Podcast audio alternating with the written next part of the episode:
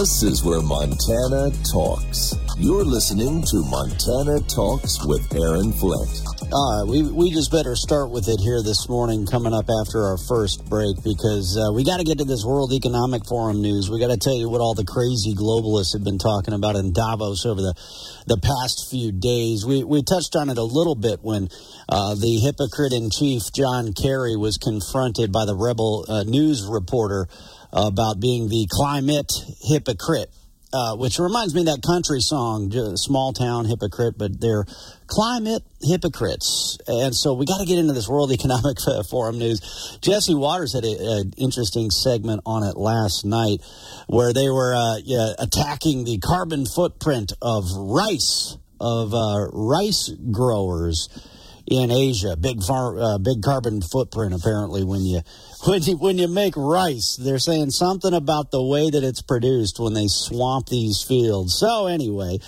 Uh, there you go. But uh, that that'll be good news for you wheat farmers uh, because you know uh, wheat sales are already uh, outpacing rice in uh, countries like Taiwan. So that's kind of interesting. So you know, so I guess if if the globalists start attacking rice, will that push more people to wheat? Anyway, and then and then some nut job was talking about ecocide, ecocide. Uh, that that uh, you know, if if you go fishing, you're committing ecocide, or if you do this or if you do that, it's ecocide. We have laws against genocide, do we? Uh, because they're not holding anybody accountable in communist China for genocide uh, in other parts of the world. So, so anyway, they were saying we have global rules on uh, genocide. Why don't we have global rules on the ecocide? Uh, so going to come after you for taking your grandkid fishing this weekend was uh, the joke from Jesse Watters. But uh, our, our, producer Travis made a really good point. Wait a minute. If if they're going to say that, oh, whatever you're doing uh, in terms of carbon footprint uh, nonsense, if you're committing ecocide, well, aren't they guilty of ecocide for this whole uh, nonsensical display. I mean, 150 private jets a day flying into Davos for the World Economic Forum event. Sounds like ecocide to us. So sounds like they all need to be rounded up, arrested, and thrown behind bars. You first. You first. Uh, but uh, but then there was this there was other there was this other nut job, and he's he's got his his bottle of water in front of him, and uh, and he's saying, well, what we want to do, we want to look at the bottle of water and find out what the carbon footprint is of the bottle of water. You know, and I really don't want to judge the dude by his uh, German-sounding accent, but man, there's there's something about you describing the bottle of water, and we want to determine the carbon there's something creepy about it when we know that you're you're creepily talking about a bottle of water and using a bottle of water to try to control the rest of the world's population. Something about it makes it even more creepy when you say it in the in, in that accent. I know, and I don't want to judge people because of accents, but when you're saying crazy stuff like that, uh, it's a little creepy. Uh, I'm just saying. I'm just saying. Uh, we'll get into the news, though. I, I, had a clip I wanted to share with you yesterday. Man, we ended up talking about a million other things.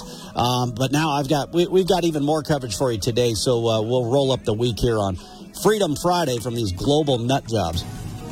Here is your Montana news. An illegal immigrant is looking at up to 30 years in prison for homicide in Gallatin County.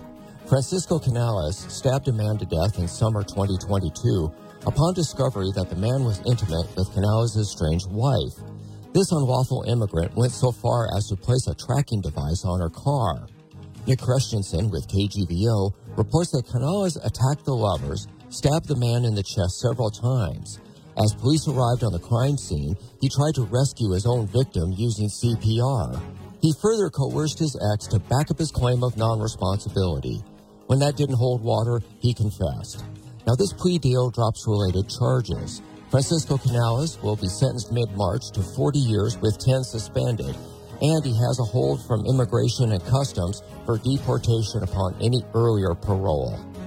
That's the Montana News Minute. I'm Travis Lee. Here's a look at your real weather for Billings and Bozeman. We'll see cloudy skies and a few snow showers possible in the Bozeman area today. Otherwise, breaks of sun and some clouds in Billings. High temperatures range from 13 in Billings to the mid 20s in Bozeman. For tonight, partly to mostly cloudy skies, upper teens in Bozeman, 6 above in Billings. And then on Saturday, with mostly cloudy to partly sunny skies, upper 30s to around 40. This is Weatherology meteorologist Paul Trombley. New News Talk 970 and 103.3 FM KBUL. Your home for Fox News, Hannity, Bongino, and Montana Talks with Aaron Flint.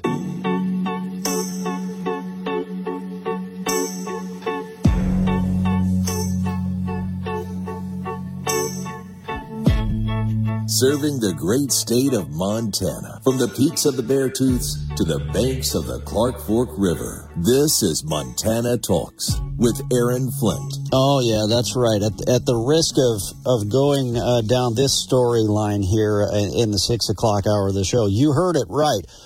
Another illegal immigrant uh, is uh, is facing charges in Bozeman. What what is it with all of these illegal aliens committing all of these additional crimes in Bozeman, Montana? Here we go again. Uh, yeah, Attorney General uh, Austin Knudsen shared this news yesterday. A man in the United States illegally faces up to 40 years in prison after pleading guilty to mitigated deliberate homicide for stabbing a man to death in July of 2022. Francisco Padilla Canales entered a change of plea in Gallatin County District Court on Friday. Uh, what what is it with all these illegal aliens committing all these additional crimes? Reason I say all these additional crimes is because every single one of these illegal aliens that are here in this country committed a crime by coming into this country illegally. So anything else they do is on top of the initial crime, but they are, every single one of them are criminals. All right, let's get into this uh, World Economic Forum news. The the crazy globalists at Davos. This let's start with the clip that I wanted to share for you yesterday. Uh, Klaus Schwab, Klaus Schwab in the World Economic Forum. Uh, listen to what he had to say about elections. Uh, this came from the Salty Texan via Twitter via X.com. The Salty Texan shared this via Twitter. This is Klaus Schwab from the World Economic Forum talking about elections. Listen closely. So, technology now is, and uh, digital technologies mainly have an analytical power. Now we go into a predictive power, and we have seen the first examples, and your company very much involved into it. But since the next step could be in, to go into a prescriptive uh, mode, which means um, uh, you you do not even have to have elections anymore because you can already uh, predict what uh, predict, and afterwards you can say why do we need elections? Because we know what the result will be. Oh, see, we know what the results will be. We already know what people want to do. We know who they want their leaders to be. We have artificial intelligence. We have the technology to just tell you how the elections will end up. So we're just going to. So uh, why have elections? Golly, man, it sounds like he's running the Democrat Party. Well, we already knew that. They didn't even have an Iowa caucus. You know, we were talking with uh, Montana's U.S. Senator Steve Daines the other day about the Iowa caucus results and Donald Trump with the historic victory of the Iowa caucuses, and then we joked, yeah, they didn't. The Democrats didn't even do the Iowa caucus because democracy. Uh, where's all these people who lecture us about democracy? I don't hear them saying a peep about Klaus Schwab and these nut jobs at the uh, at the World Economic Forum in Davos. Uh, all right, who, what about the guy with the bottle of water? I don't know. I, I, don't think we, we we recorded the part with the guy with the bottle of water, but I summed it up for you, so no worries.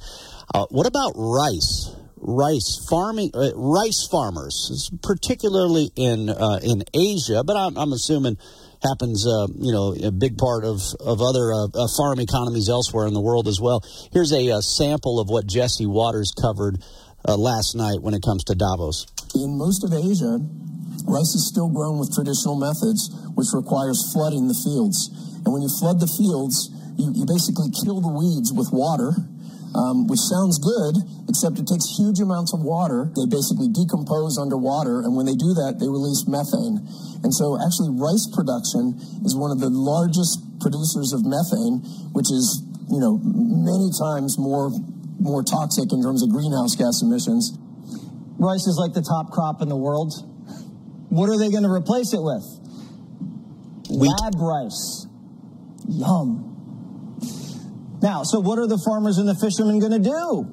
Well, they don't need jobs because they'll be arrested. We have a kind of cultural, very ingrained habit of not taking damage to nature as seriously as we take damage to people and property.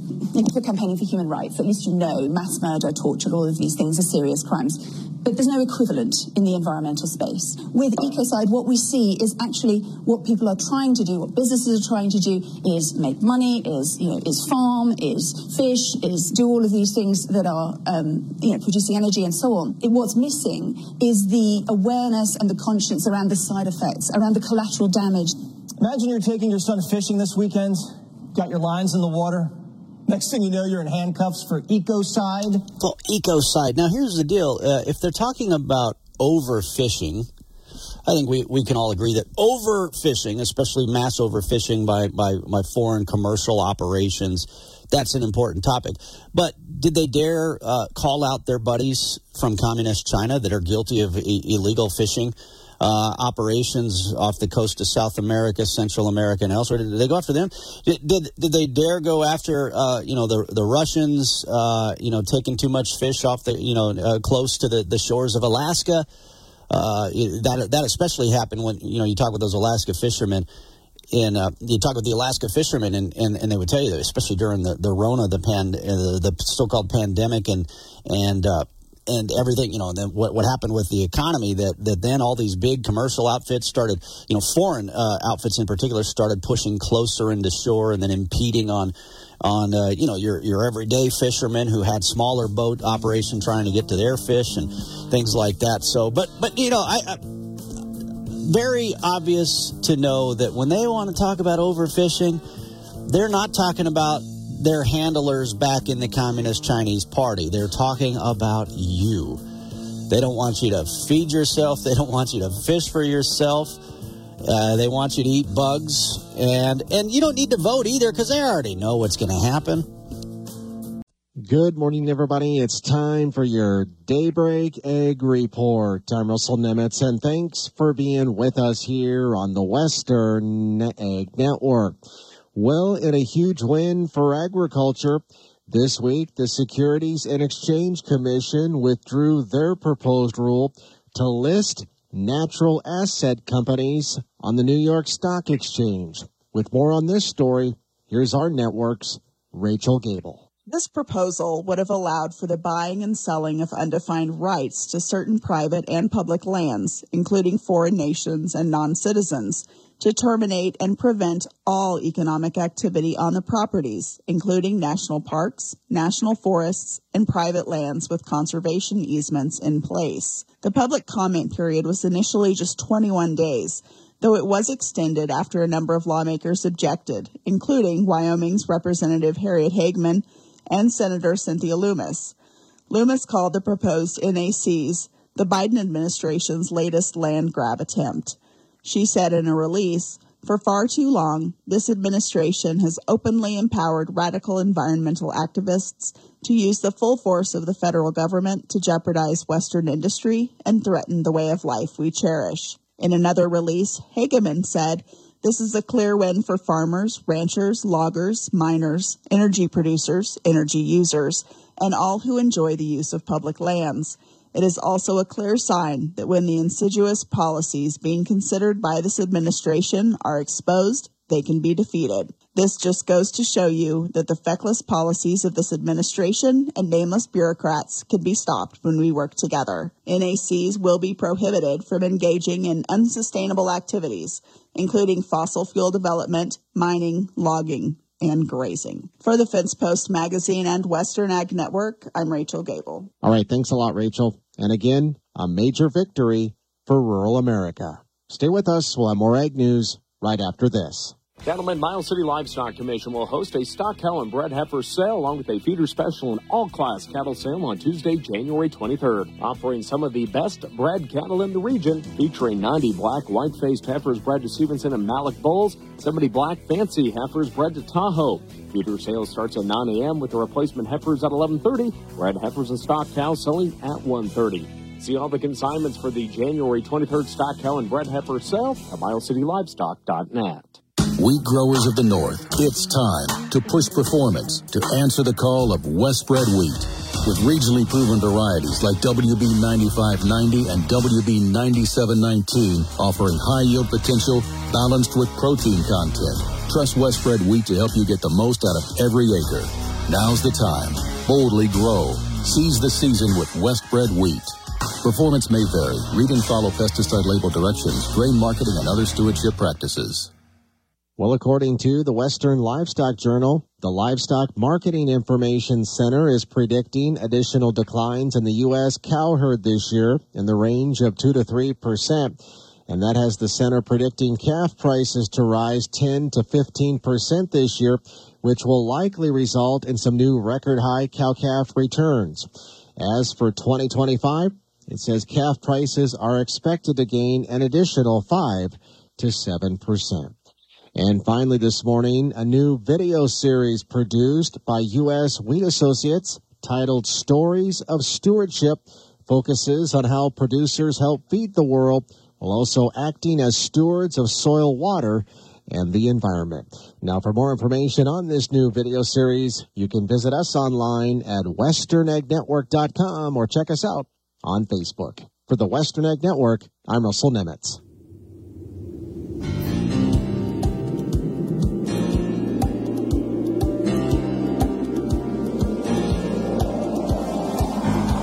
Broadcasting live across the great state of Montana. This is Montana Talks with Aaron Flint. All right, got a, a, message here from Virgil in Billings, and Virgil, I, I see where you're coming from on this one, uh, but uh, but I'm, I pulled up a piece here. I think it's from ABC News that would that would better explain it. I think, uh, in in my opinion, anyway. But Virgil, I appreciate hearing from you. Virgil says this: Democrats did not cancel their Iowa caucus; they moved it to March 5th.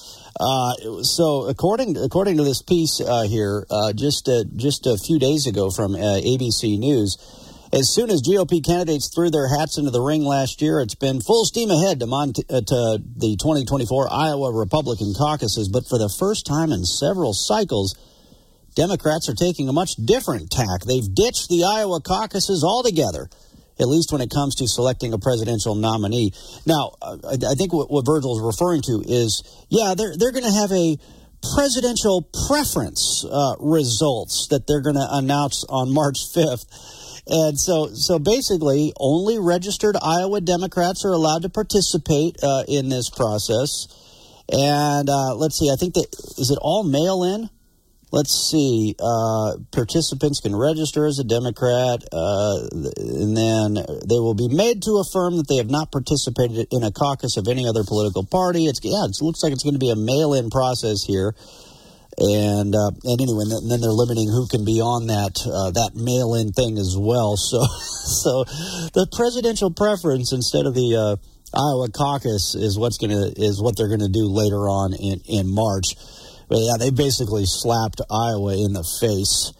Uh, you know, they used to pretend to care about farmers, and that's why they would that's why they would virtue signal about the importance of Iowa and the first in the nation. They don't even pretend to do that anymore. Now they just uh, they just call you a bunch of evil white Christians if you're in, in uh, you know uh, farm folks in Iowa.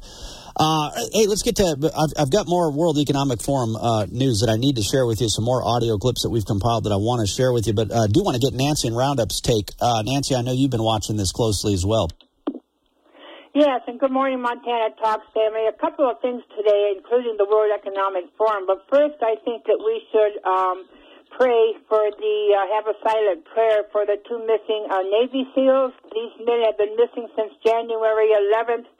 Uh, the one fell overboard the USS Lewis B. Puller uh, Sea Vessel, and another uh, Navy SEAL, following their protocol, jumped in to save him. And they do have flotation devices, but I'm telling you, the swells in this um, ocean off the coast of Somalia are just horrible and uh, they have been missing since January 11th. And I'm I'm just uh, praying to God that uh, they can be recovered. But uh, no, that's boy, right. So, yeah, that's right. well, and I'll tell you what, I uh, you know I've I've seen those guys swim, and if and, and man, they are just it's incredible what they can do. But it's been Yeah, you're right. Uh, let, us pray for uh, recovery. I know we are going to have uh, uh, Congressman Ryan Zinke with us later this morning, and, and we'll have to talk with him about that as well. Okay, Nancy, uh, uh, hold that thought. Want to get your take on the World Economic Forum here 60 seconds after this Fox News update. Fast moving early morning hours here. Fox News. I'm CJ Papa. The commander in chief not on the ballot in New Hampshire due to a rift between the state and the Democratic National Committee, which replaced the Granite State with South Carolina as the first primary stop. But Republican Nikki Haley on the ballot. If he thinks I have no chance and I have no hope, then why is he running millions of dollars of ads against me? Haley bashing Donald Trump during a CNN Republican presidential town hall. The former president on Fox's Hannity looking back at an overwhelming win earlier this week. If you look at Iowa, nobody knew we were going to blow it out like that. Florida Governor Ron DeSantis returns to the Granite State today with a number of events. Plenty of snow for the city of brotherly love. As soon as they say it's going to snow, everybody's out shopping. Fox weather predicting between three and five inches. New York City could pick up at least three inches of snow. America is listening to Fox News.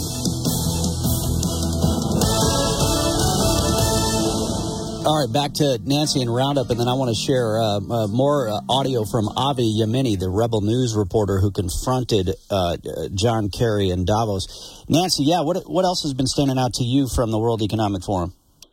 Well, the first thing is this Gateway Pundit article. Um, they actually had a witch. She was doing incantations at the uh, opening ceremony of this absolutely ridiculous obscene uh, uh, World Economic Forum meeting in Davos, Switzerland. It's uh, January 15th through the 19th.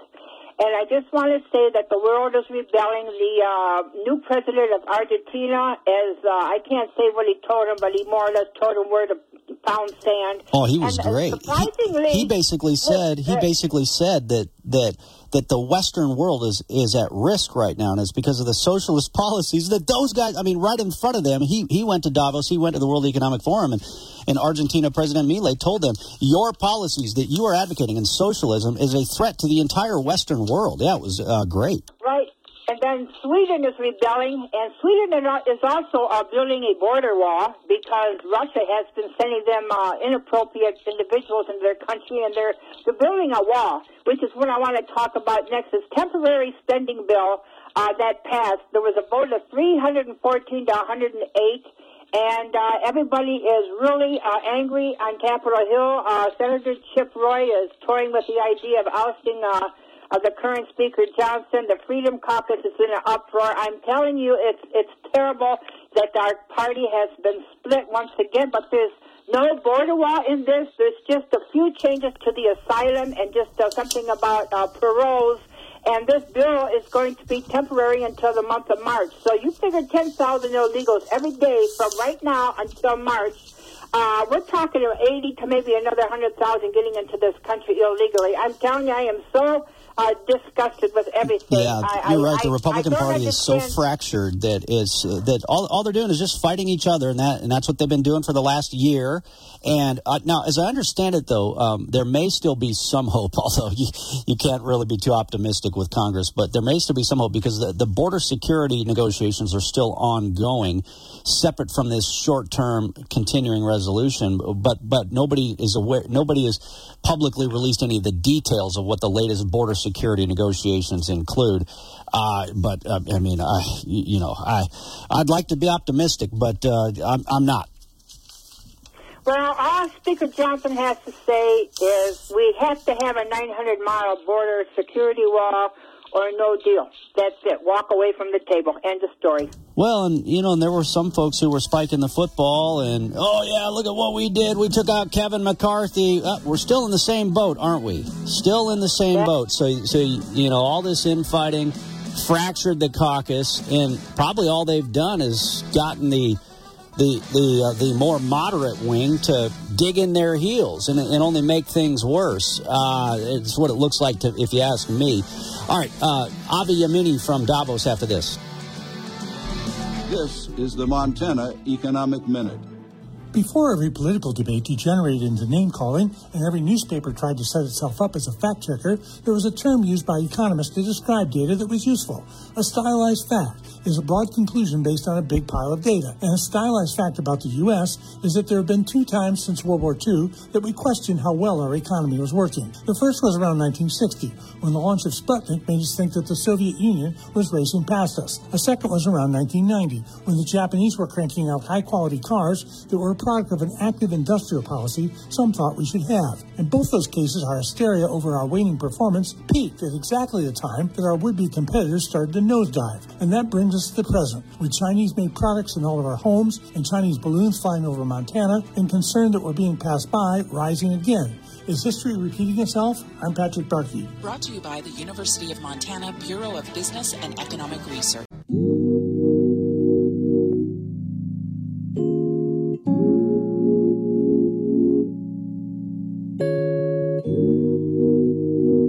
Serving the great state of Montana, from the peaks of the Beartooths to the banks of the Clark Fork River. This is Montana Talks with Aaron Flint. Yeah, Bruce and Ennis. That's exactly the story I was referring to. Uh, Bruce and Ennis. Did you hear the news break?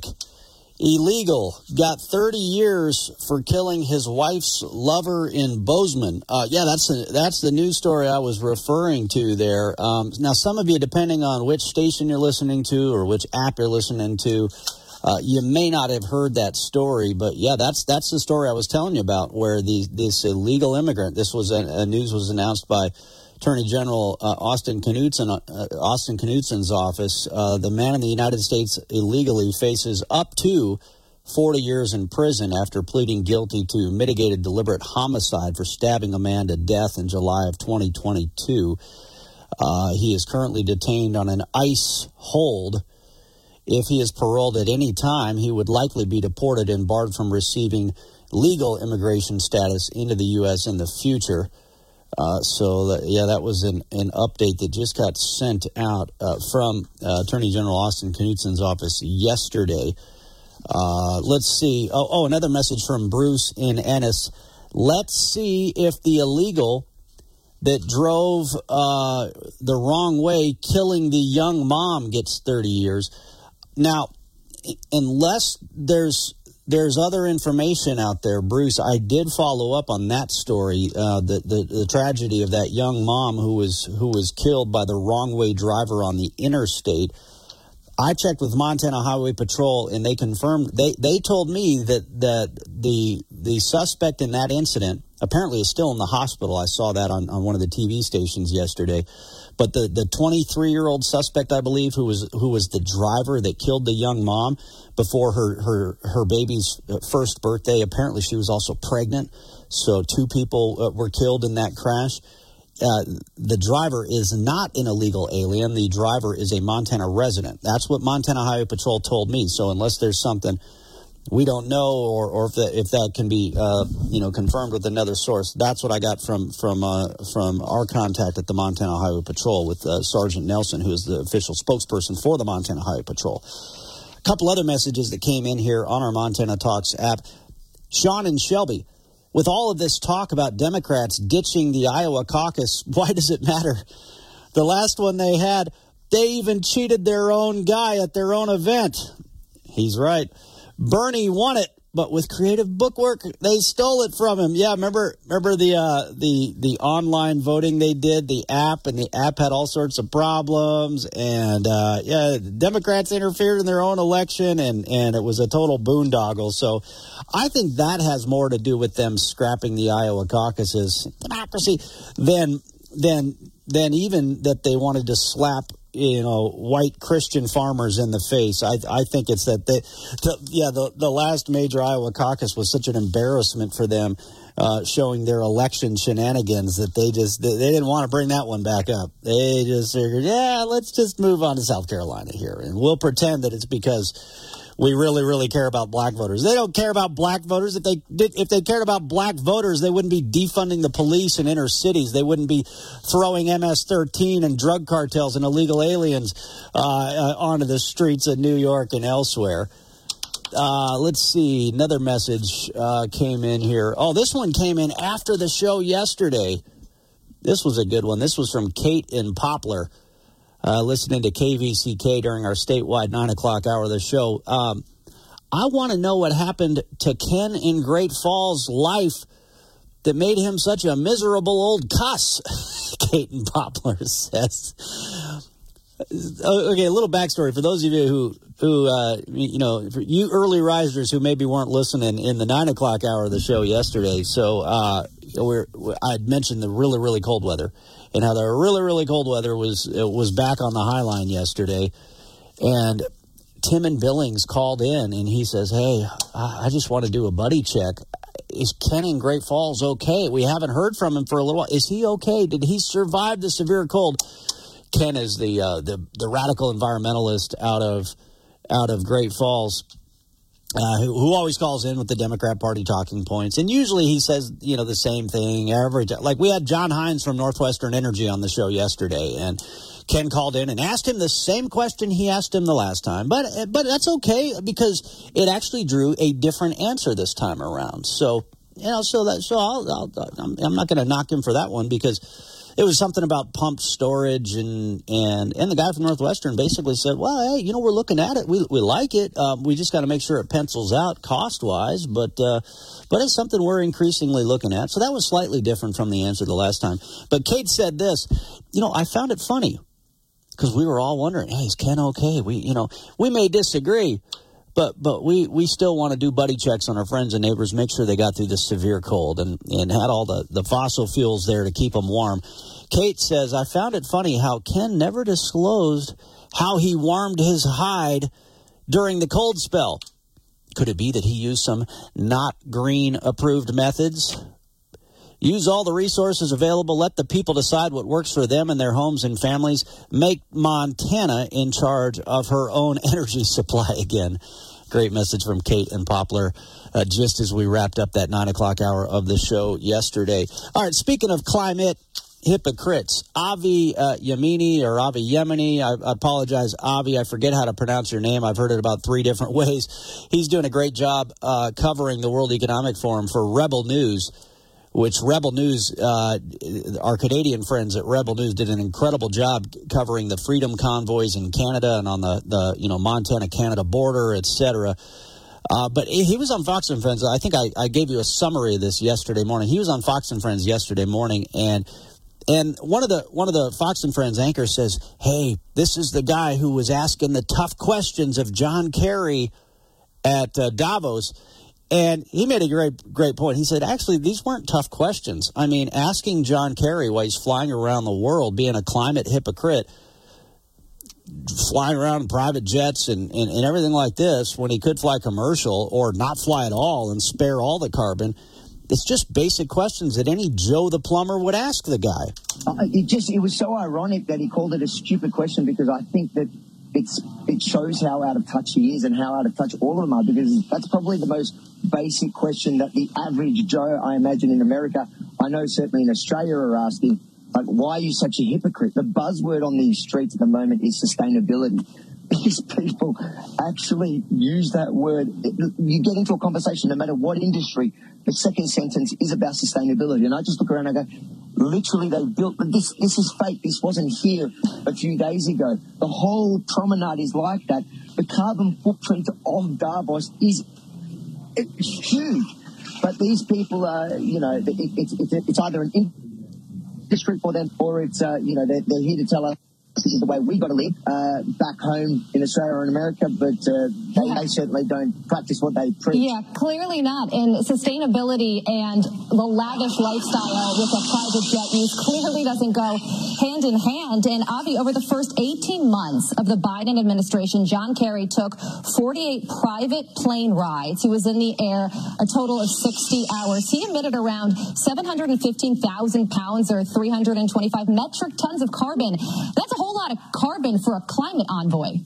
Absolutely. And, and he's not the only hypocrite. He's just one of hundreds, if not thousands, that dictate and preach, uh, you know, clim- climate alarmism. They don't actually believe in what they're saying. That's, that's the thing. If they really believed that catching the flights, catching their fl- private jets is 150 lands here a day in the local tiny airport.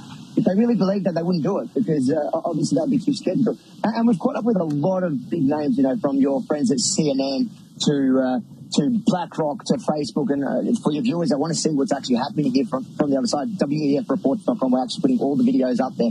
Uh, and, and, John Kerry was just two minutes of many of them. It was just interesting to see how their security jump in to protect him. I don't think they knew we weren't a danger to him. Right. The only danger he was was to himself. All right, yeah, great coverage there by uh, Avi Yemini, and then I've actually had uh, I've had Newsmax on the TV screen here in uh, in our studios because because uh, it, it's free on on this little TV app thing or whatever, and I don't want to pay for cable or anything like pay for some other thing. So, I, but but yeah, Newsmax is great too. But anyway, they they've had uh, some of their reporters covering uh, Davos as well, so that's been good to see.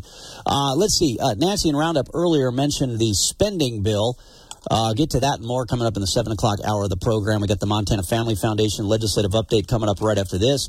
Uh, first, though, hey, hey, look, I don't know if you guys heard me, but um, getting ready to go to the SHOT Show in Las Vegas, and the timing works out great because I'm doing my annual tune-up here at the, you know, the start of the year, start of 2024. I'm doing my annual tune-up with Billings Last Diet, so just trimming off a few pounds.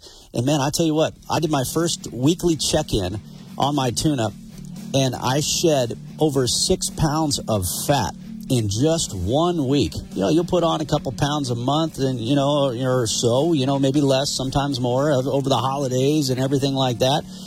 And man, look at how fast uh, you can shed that weight through the coaching team and through the products at Billings Last Diet. Give them a call, billingslastdiet.com uh, or 294 6751. Your morning espresso starts right here. It's the Sean Hannity Morning Minute. There are really two issues that I would think that every Republican can unite on, and that would be the border being secure and stopping the deficit and debt building of the federal government, especially under Joe Biden. Two trillion more dollars last year alone. It's just, it is too much. We cannot survive with all of this uh, as a country. You know, that means this year alone, we're going to, before we pay a penny for our defense, before we pay a penny out of Social Security, Medicare, uh, a penny into any government program and into any government agency, you first have to pay the trillion dollars just to pay the interest on our debt.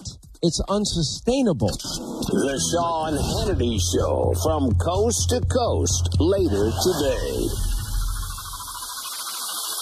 You know, personal safety for you and your family is a year round priority. If you have not developed a plan, put buying Byrna, the less lethal pistol, at the top of your 2024 resolution list. Now, that's Byrna. You spell it B-Y-R-N-A. Now, when you're looking for protection, you need a reliable tool that can send potential threats running in the opposite direction. Byrna is the answer. Now, I personally own several Byrna launchers. Now, they're legal in all 50 states, and Byrna can ship their less lethal pistols and rifles directly to your door. As a responsible gun owner, guess what? You need to strategically strategically rethink your approach on the use of force. We need to be smart by starting with less lethal and determining if we need to elevate our use of force to stop a particular threat. A Byrna is proudly American. It's manufactured in Fort Wayne, Indiana. Just go to Byrna, B-Y-R-N-A dot com slash Hannity right now. You'll get 10% off on your purchase. Now choose Byrna for peace of mind and the protection of you and your family. That's B-Y-R-N-A dot com slash Hannity.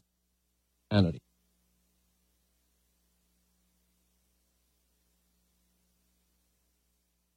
Securing America.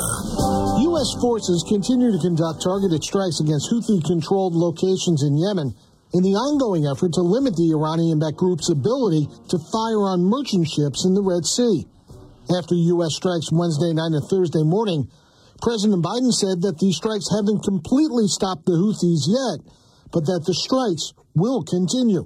Pentagon Deputy Press Secretary Sabrina Singh offered this assessment. They certainly have less capabilities than they did yesterday or the day before that. She also talked about the effectiveness of the U.S. actions. We've been very successful in that we've been able to um, destroy pretty much all of the targets that we hit. Singh reiterated that those actions are defensive in nature in order to prevent Houthi disruption to the commercially busy Red Sea passage. It's really up to the Houthis and their own calculations on the actions that if they are going to continue, but um, we will continue to respond. 3944, renewal by Andersen of Montana. Brought to you from the Montana Hot Spring Spas and Saunas Live Well, Feel Better studio.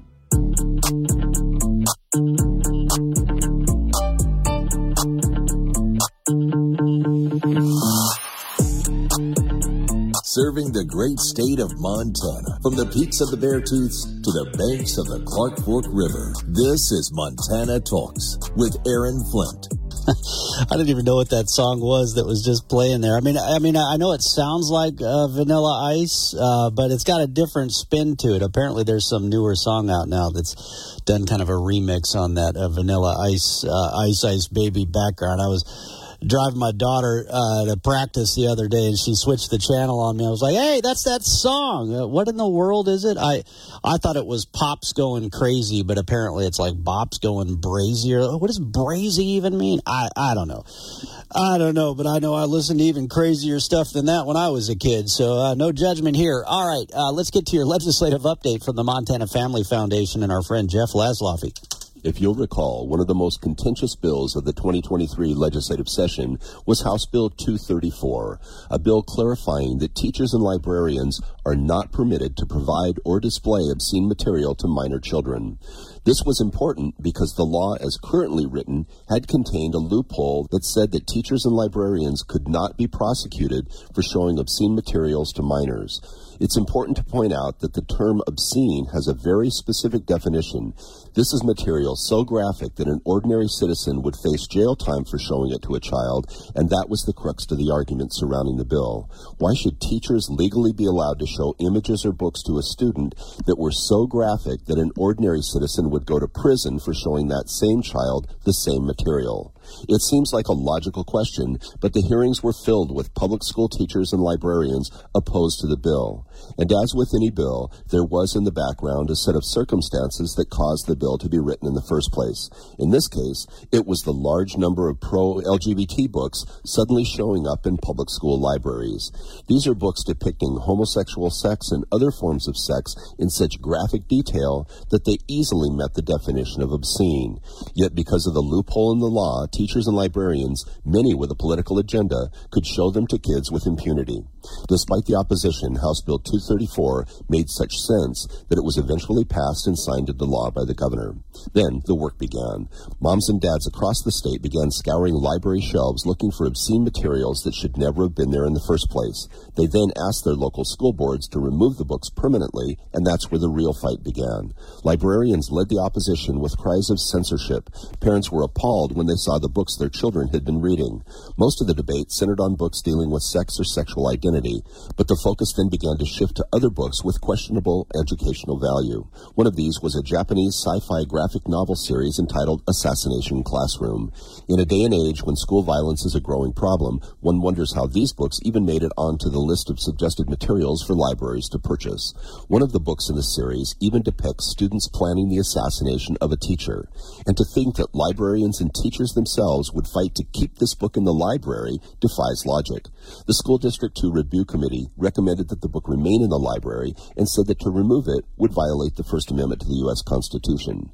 Their decision was then appealed to the Billings School Board. Meanwhile, a very different story played out in Laurel, where six books, including Assassination Classroom, were removed from high school shelves by the Laurel School Board. During public comment, some of those in favor of removal brought up House Bill 234 and the fact that it is now illegal to disseminate obscene material to minors. The latest development takes us back to Billings, where a three-person subcommittee of the school board has now recommended that Assassination Classroom be removed. Librarians are still screaming censorship, but it appears that parents and right-minded school board members are going to do what's best for kids.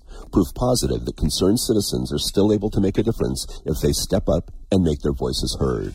For the Montana Family Foundation, this is Jeff Laszloffy reminding you that this government is your government and your input does make a difference. Contact the Montana Family Foundation at 406-628-1141 or on the web at montanafamily.org. All right, Freedom Friday, George Blackard, and your phone calls coming up in the 7 o'clock hour of Montana Talks. Looking forward to it. Stand by.